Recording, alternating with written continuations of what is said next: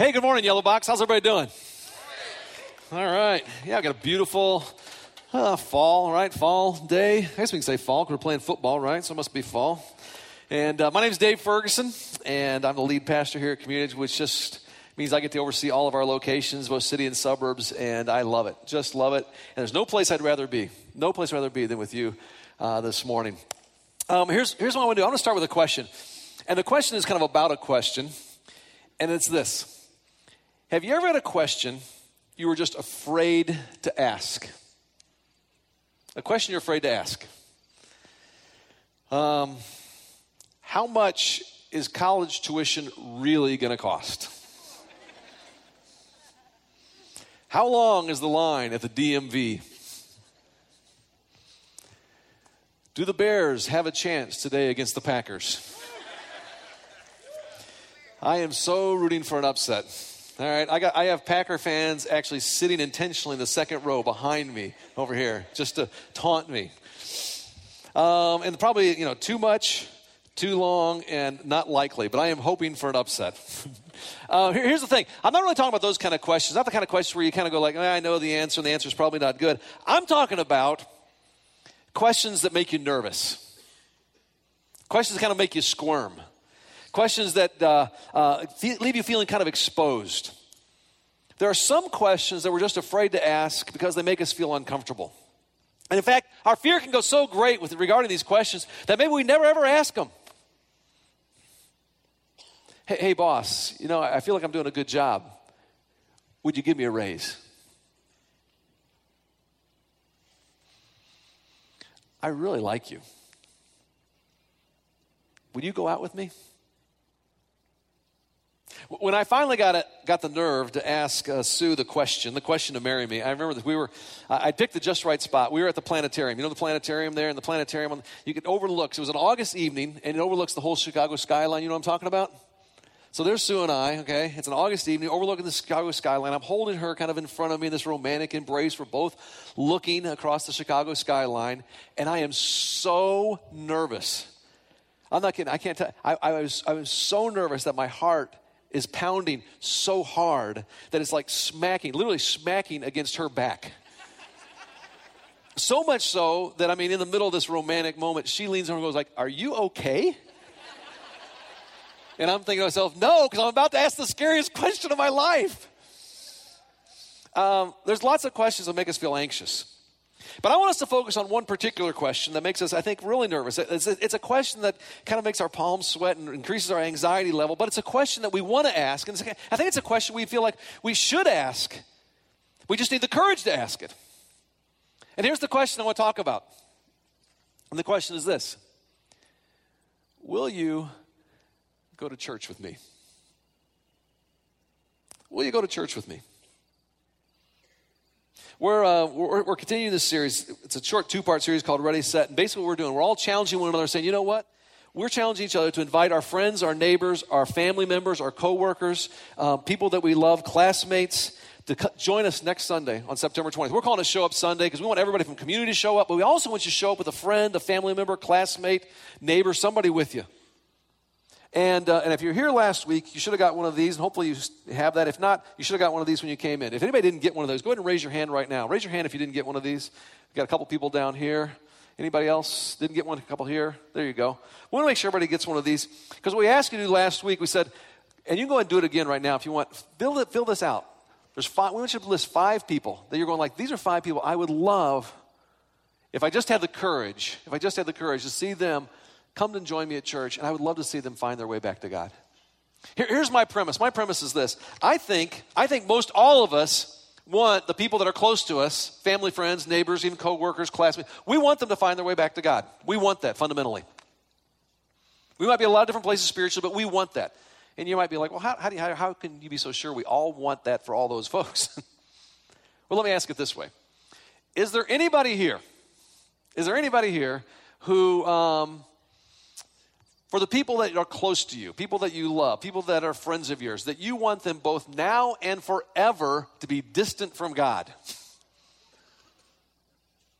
All right, not so much. All right, so we, we, so I think we can kind of say, no, we all we would like that. We would like that. But there's something that, that I think holds us back. Because for many of us, this is the place right here, right here at community, and we can go around the room where we found our way back to God. Maybe for the very first time. This might be the place too for you where, I mean, on a week to week basis, where, I mean, you get banged up and beat up, you get distracted and, and off focus, and you come back here and it gets you refocused and helps you find your way back again. That's why we come here. That's why we call this our church home. That, that's, why we, that's why we love this place and, and, and this community, what God's up to here.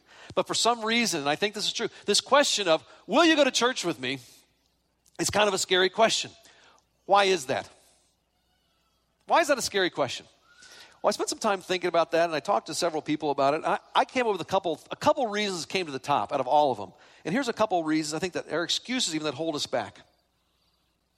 I think lots of us would say, well, I don't ask people because I don't know what to say. I, I just don't know what to say. I mean, when it comes to church or God or Jesus or spiritual things or the Bible, I mean, I don't know what to say. I mean, what if they ask me a question I can't answer? I don't know what to say. I think that's a biggie. I think another one, another biggie, is that people say, well, you know what? I'm kind of afraid I'll be rejected. Asking that question makes me feel like a junior high boy asking a girl to a dance. I mean, what if they say no? Right? I mean, what if they think I'm weird? What if they think I'm one of those people trying to shove religion down their, their throats? I mean, I don't want to be one of those kind of people, right? And so I think those are two kind of big, big excuses, reasons that hold us back from asking this kind of this tough question. But what if instead, here's what I'm suggesting this morning, what if instead of focusing on why not to invite, what if we chose to focus on why to invite? I want you to listen, this is just one of many, but listen to this story of life change. Here we go. My name is Mario Diaz. Uh, this is my wife, Linda. We have four children. They're four girls, all under the age of five. And we've been coming to community for seven years seven now. Years. Yeah.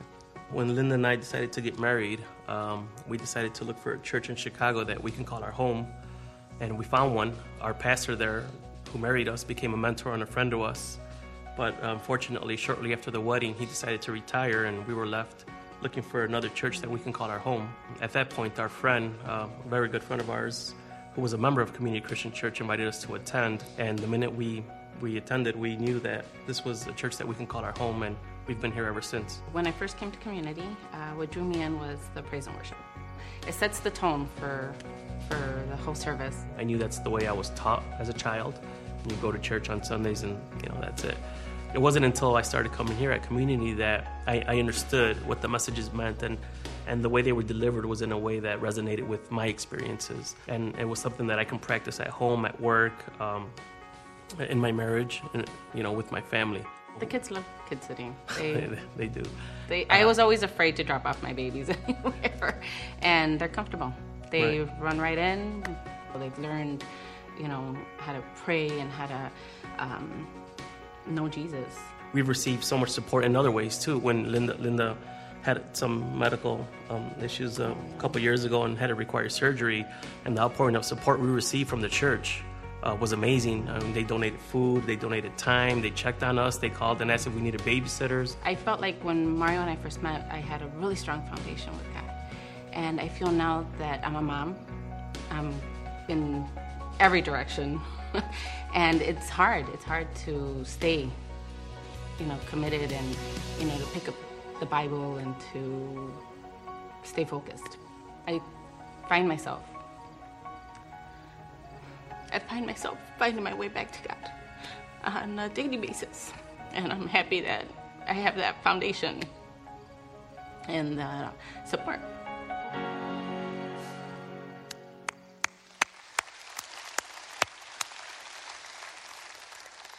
I tell you what, I love that. And uh, I mean, and that's that's I mean that's why I do what I do. I really don't have any infatuation with being a pastor, to be honest with you guys.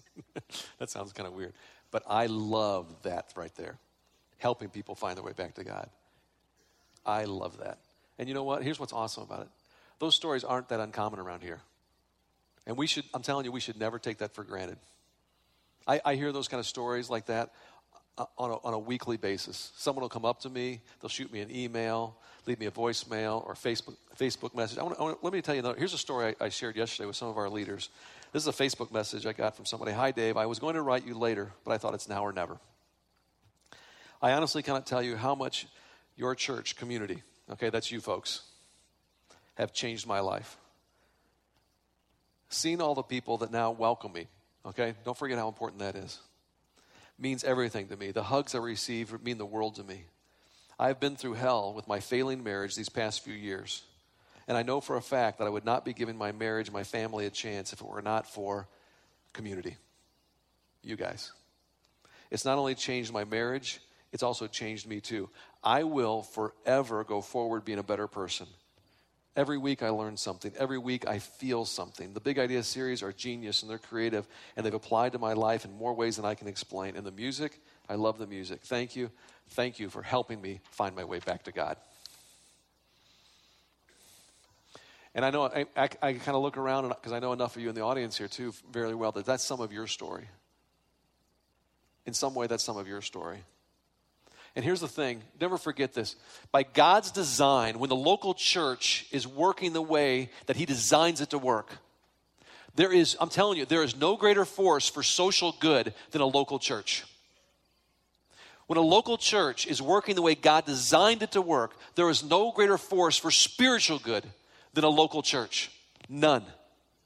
Because what happens is people's lives, by God's, by God's Spirit, are changed. They find their way back to God. Families are changed. They're, they're, they're reconciled, they're, they're strengthened. Communities are changed where the helping, uh, where the hurting get help, and where the lost get found. And this has been God's intention from the very beginning. That's why He started the church to be a community of people that would be about that.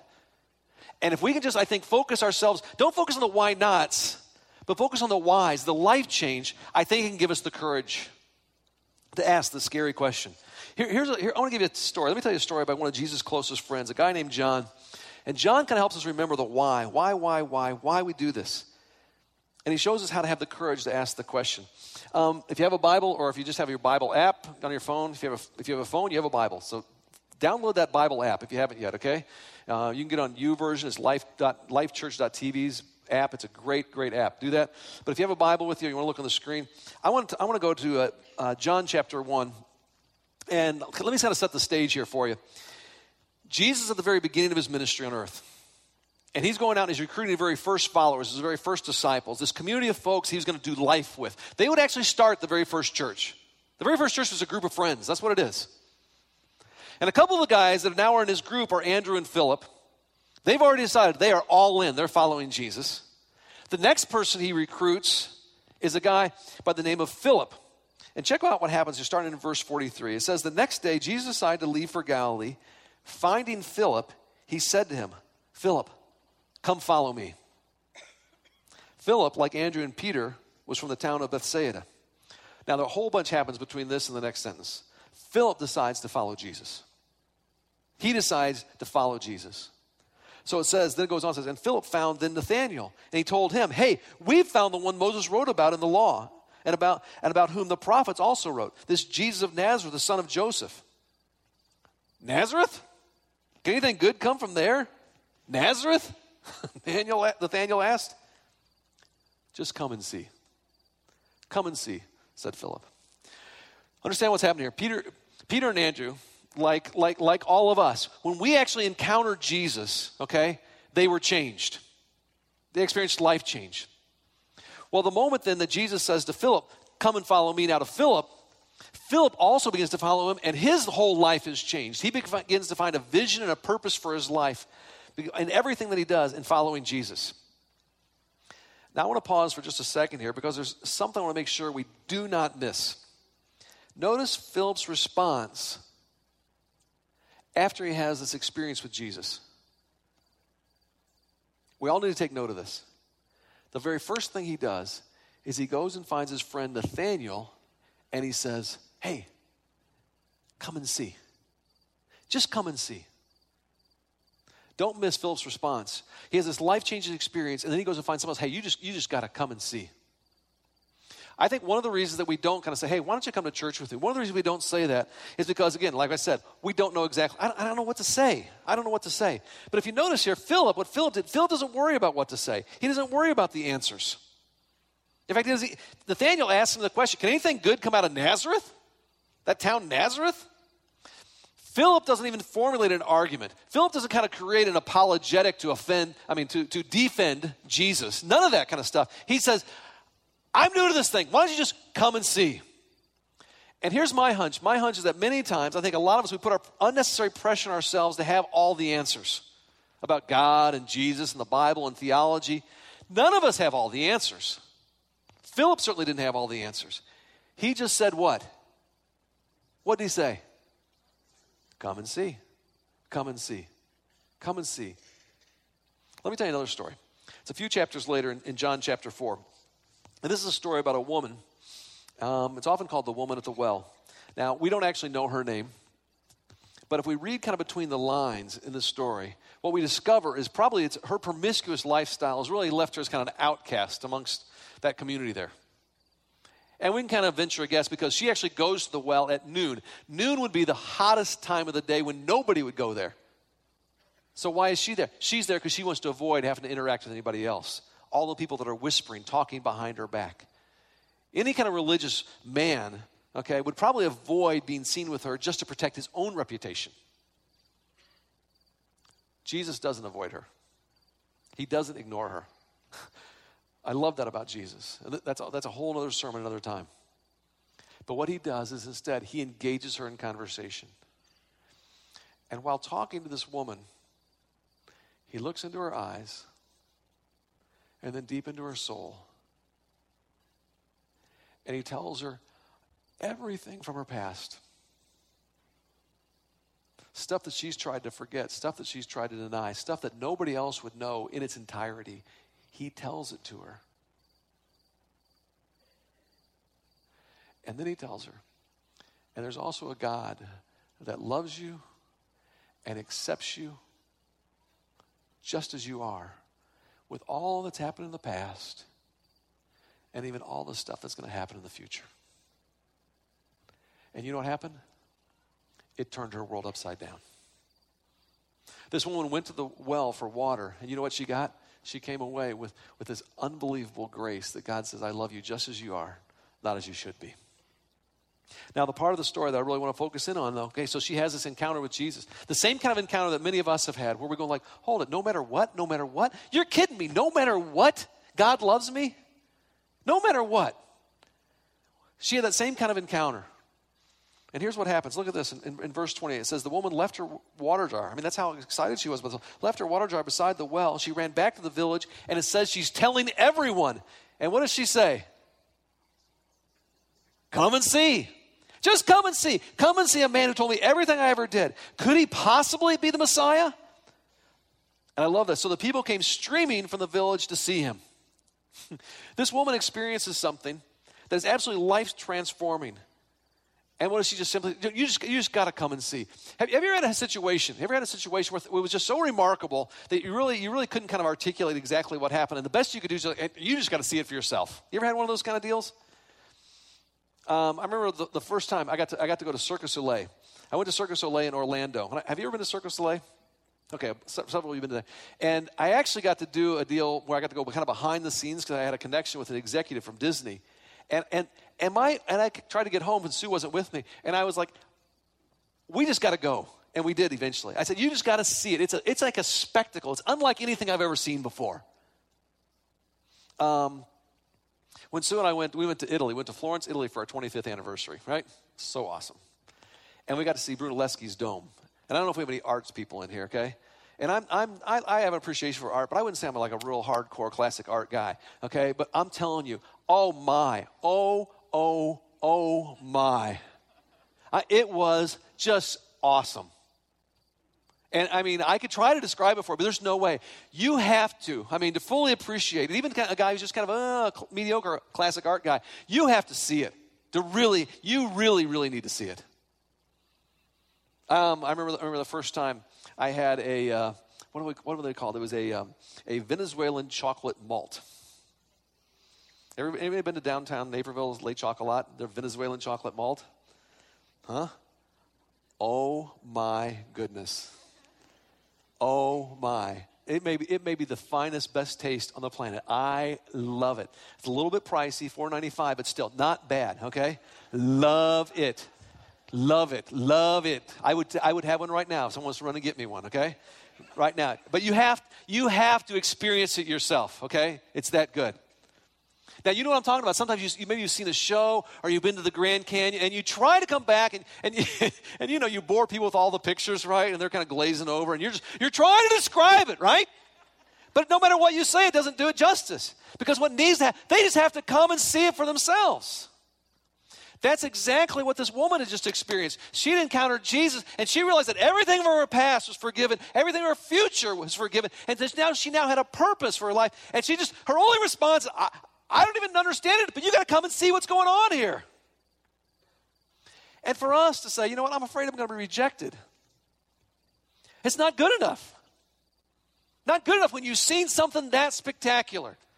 And we do, some weird reason, maybe it's the evil, and we rehearse all these negative outcomes like, well, what if they say no? Or what if they think I'm strange? Or what if they label me? Or they talk behind my back? Okay, here's the facts, people, okay? And again, I'm operating under the premise you got at least five people you would love, love, love to see find their way back to God. Here's the facts Lifeway Research did the homework. They said they found that 96%, I was stunned by this, 96% of the population, if they were asked by someone who was a, um, an acquaintance or a friend, they were at least somewhat likely to say, Yeah, I'll go with you. They're inclined to say yes. So let me speak to your heart and your soul.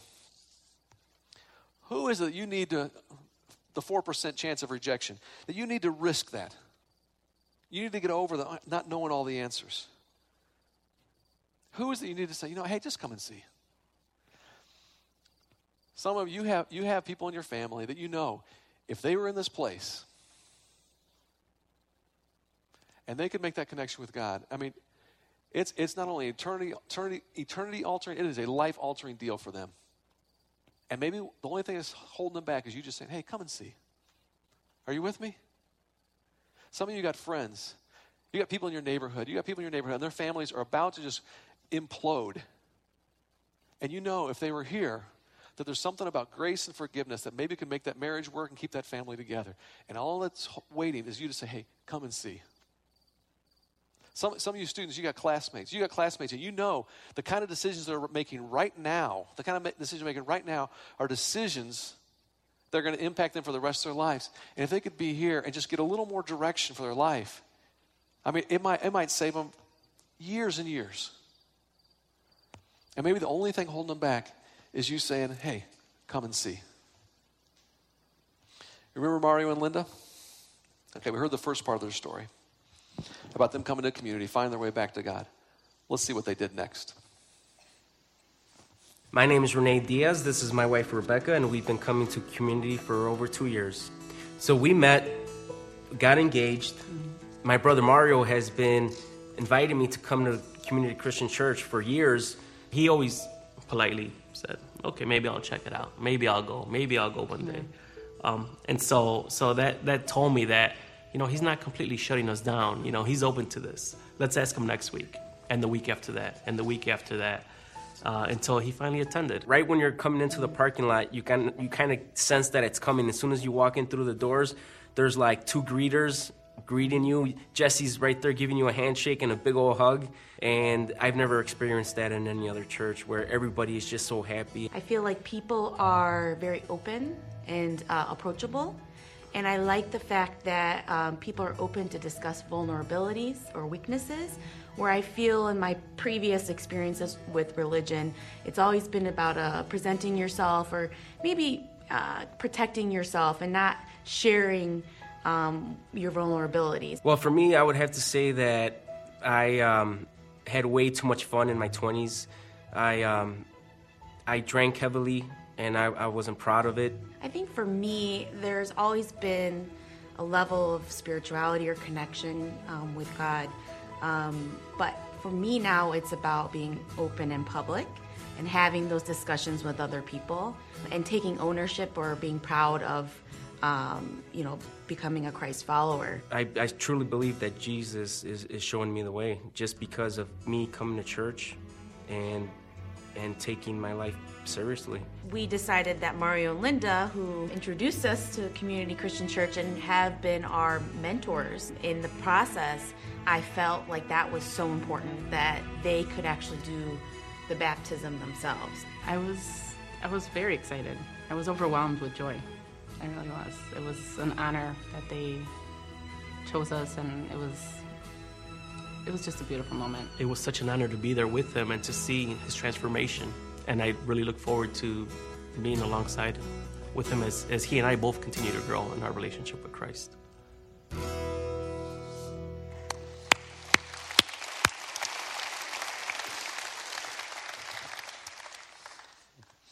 Our mission here at Community is what we, here's what we do we help people find their way back to God. Here's what I want you to do. Would you go ahead and take, take this card? Would you take the card? And hopefully you have your five names. If you haven't put those five names, go ahead and put those on there right now. All right? And what I would love for you to do is you think about those five people that you want to go, hey, just come and see. Come and see next week. Imagine, imagine this. Uh, imagine that a year from now, that instead of those folks on that screen is your friend. Wouldn't that be cool? Or your neighbor, or your coworker, and that you're the one that's getting to baptize them. And they're just going like, yeah, they just said come and see. And it's changed my life. It's changed my life. Um, next Sunday is, um, every Sunday is a great Sunday to invite people here at community, but next Sunday is a special Sunday where we're really kind of pulling out all the stops. It's kind of like when we have guests over the Ferguson's house. You know, we're kind of messy people, so we have to clean up the house, right? You have to get a little, take the food up a notch, all that kind of stuff, right? That's what we're going to do around here. I've talked to our Kid City people. I've talked to our Stuco people. I've talked to our First Impression people who do a great job. They're going to even take it up a notch. Everybody's going to take everything up a notch. I promise. Here's what I'm going to do I'm going to do my very best. I'm going to work harder than ever before to make sure that when your friend comes, it's going to be a message that connects with, with their heart and their mind. All right? But here's the thing that we have to do together. The only thing that's lacking is you have to say, okay, hey, to those folks, come and see. Come and see. Will you do that? Are you guys going to do that? We can do this thing together and it'll make a huge difference in people's lives. I've already heard folks say, one person told me they've already invited five people already committed to come. Somebody yesterday told me they had 18 people they invited to come. That's awesome. All right? Here's what I want you to do we're going to have a time of just a prayer. Take this card. I want you to hold the card in front of you. All right? Hold that card. Grab that card right now in front of you and just hold it. And I want to give you time just kind of quiet for you to reflect. And I want you to pray God, give me the opportunity. Give me the opportunity this week just to say, come and see. Let's just pray silently, and then we're going to go into this song.